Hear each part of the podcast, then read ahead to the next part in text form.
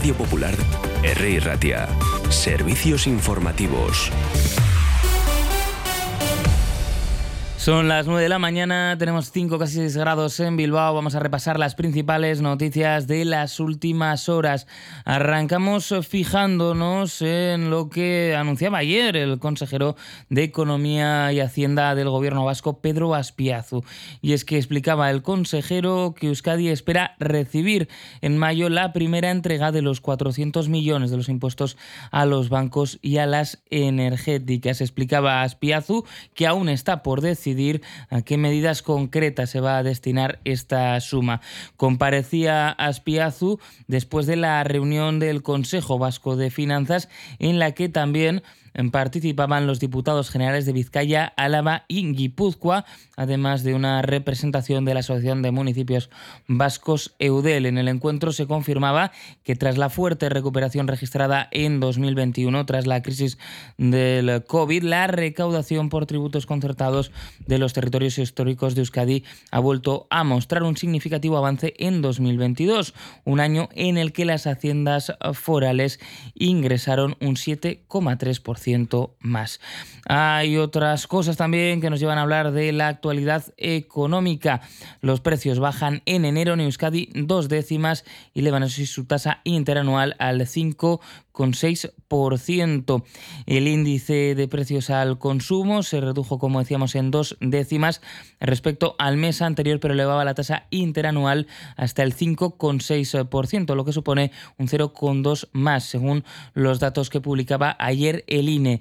En el conjunto estatal, el índice de precios de consumo bajaba dos décimas en enero en relación a diciembre, pero elevaba dos décimas su tasa interanual hasta el 5,9% debido al mayor precio de los carburantes, de los servicios de telefonía y del vestido y el calzado.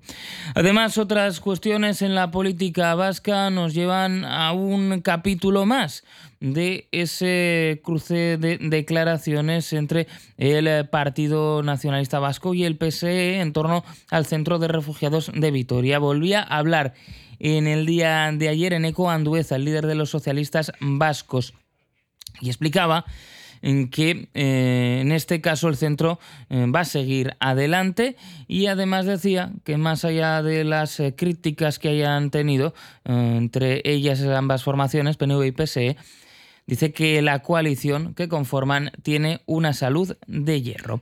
Nos fijamos también en la política estatal, donde continúa esa tensión en torno a la ley del solo sí es sí. PSOE y Unidas Podemos que intercambiaban reproches en el día de ayer y se acusaban mutuamente de inmovilismo en torno a la reforma del solo sí es sí.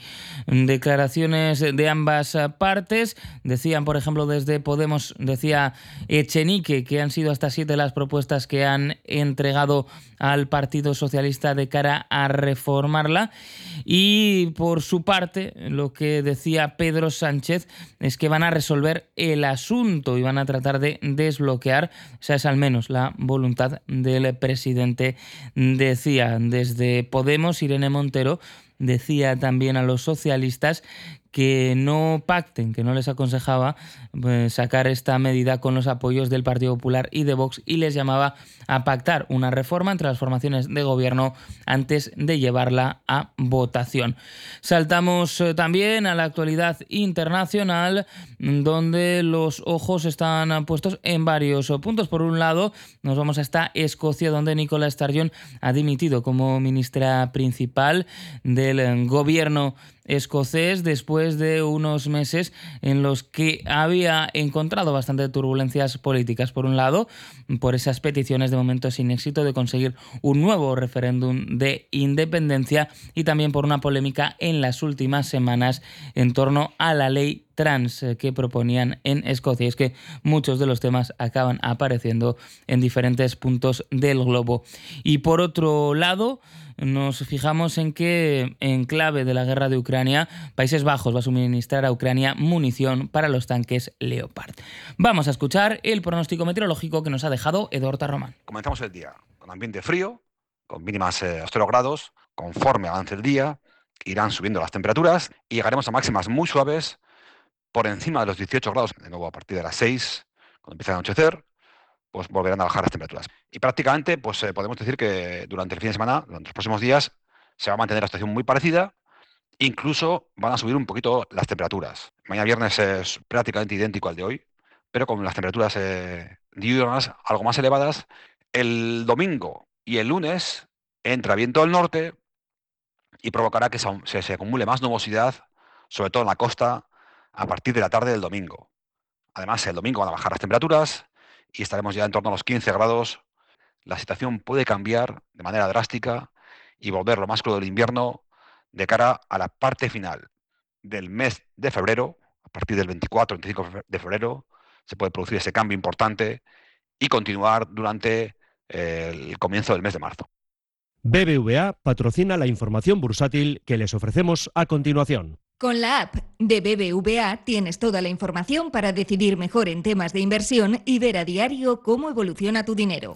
Nos fijamos hasta hora de la mañana en la actualidad de los mercados con un IBEX que se asoma a los 9.300 puntos con las referencias sobre el consumo en Estados Unidos que han relajado las alertas macro y los mercados que amagan con mantener la inercia alcista. El IBEX después de firmar ayer máximos de tres años apunta por encima de la barrera de los 9.300 puntos pese al freno que ejerce hoy Repsol.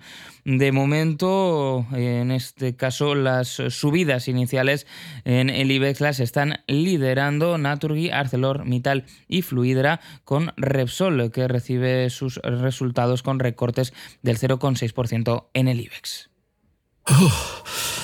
¿Y qué hago con la calefacción este invierno?